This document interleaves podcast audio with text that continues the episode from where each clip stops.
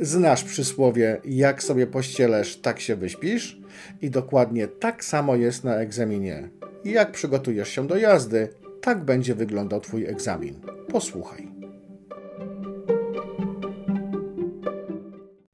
Przygotowanie do jazdy to nie jest tylko puste, głupie zadanie egzaminacyjne. Musisz przygotować się do jazdy w taki sposób, aby prowadzenie samochodu było dla ciebie bezpieczne, także dla innych bezpieczne i żebyś miał swobodny dostęp do elementów sterowania pojazdem. Na egzaminie w ramach przygotowania do jazdy musisz zrobić zaledwie pięć rzeczy. Nie cztery, nie sześć, nie trzy, ale pięć.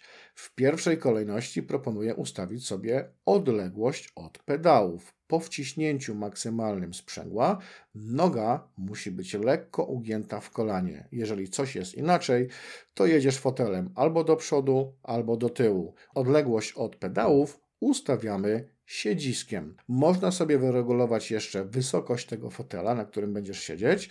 I jeżeli ustawiasz sobie fotel na wysokość, to ustaw ten fotel w taki sposób, żeby siedząc za kierownicą, Twoje oczy mniej więcej celowały w połowę wysokości przedniej szyby. Tylko w taki sposób będziesz mieć dobrą widoczność przed pojazdem.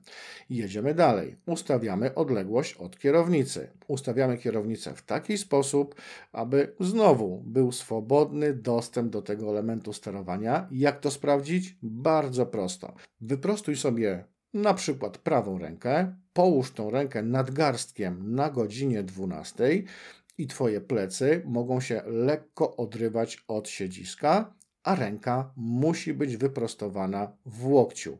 Jeżeli tak jest, fotel masz idealnie ustawiony. Jeżeli tak nie jest, kombinuj z ustawieniem.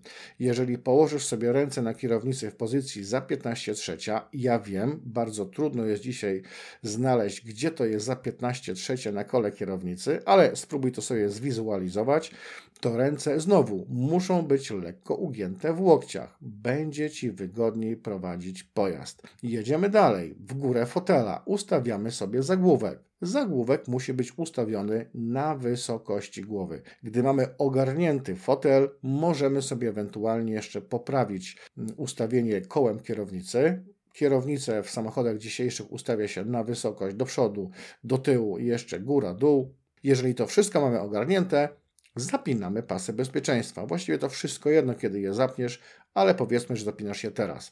Jeżeli pasy masz zapięte, ustawiasz sobie lusterka. Lewe zewnętrzne, prawe zewnętrzne i jeszcze wewnętrzne. I nie na klameczki, nie na jakieś tam ile procent samochodu w tym lusterku musisz widzieć.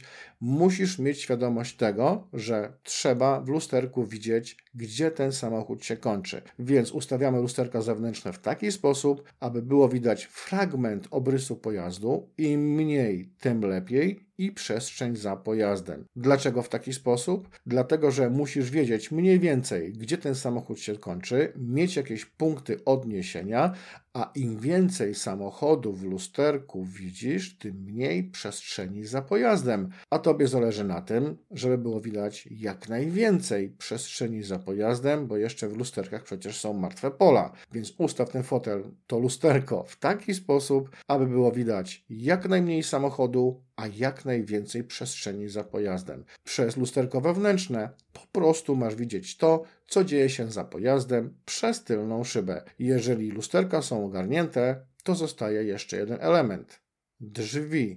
Musisz sprawdzić, czy drzwi pojazdu są zamknięte. To nie jest żadna pułapka egzaminacyjna.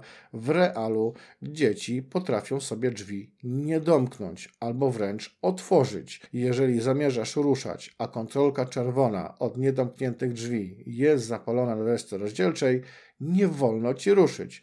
To grozi nieszczęściem w realu, gdy dziecko do drzwi otworzy, a na egzaminie to jest tylko błąd. I jeżeli wykonasz te pięć czynności, czyli tą piątkę Grzegorza, to mówisz egzaminatorowi: Jestem gotowy do jazdy. I dalej, dalej to jest łuk.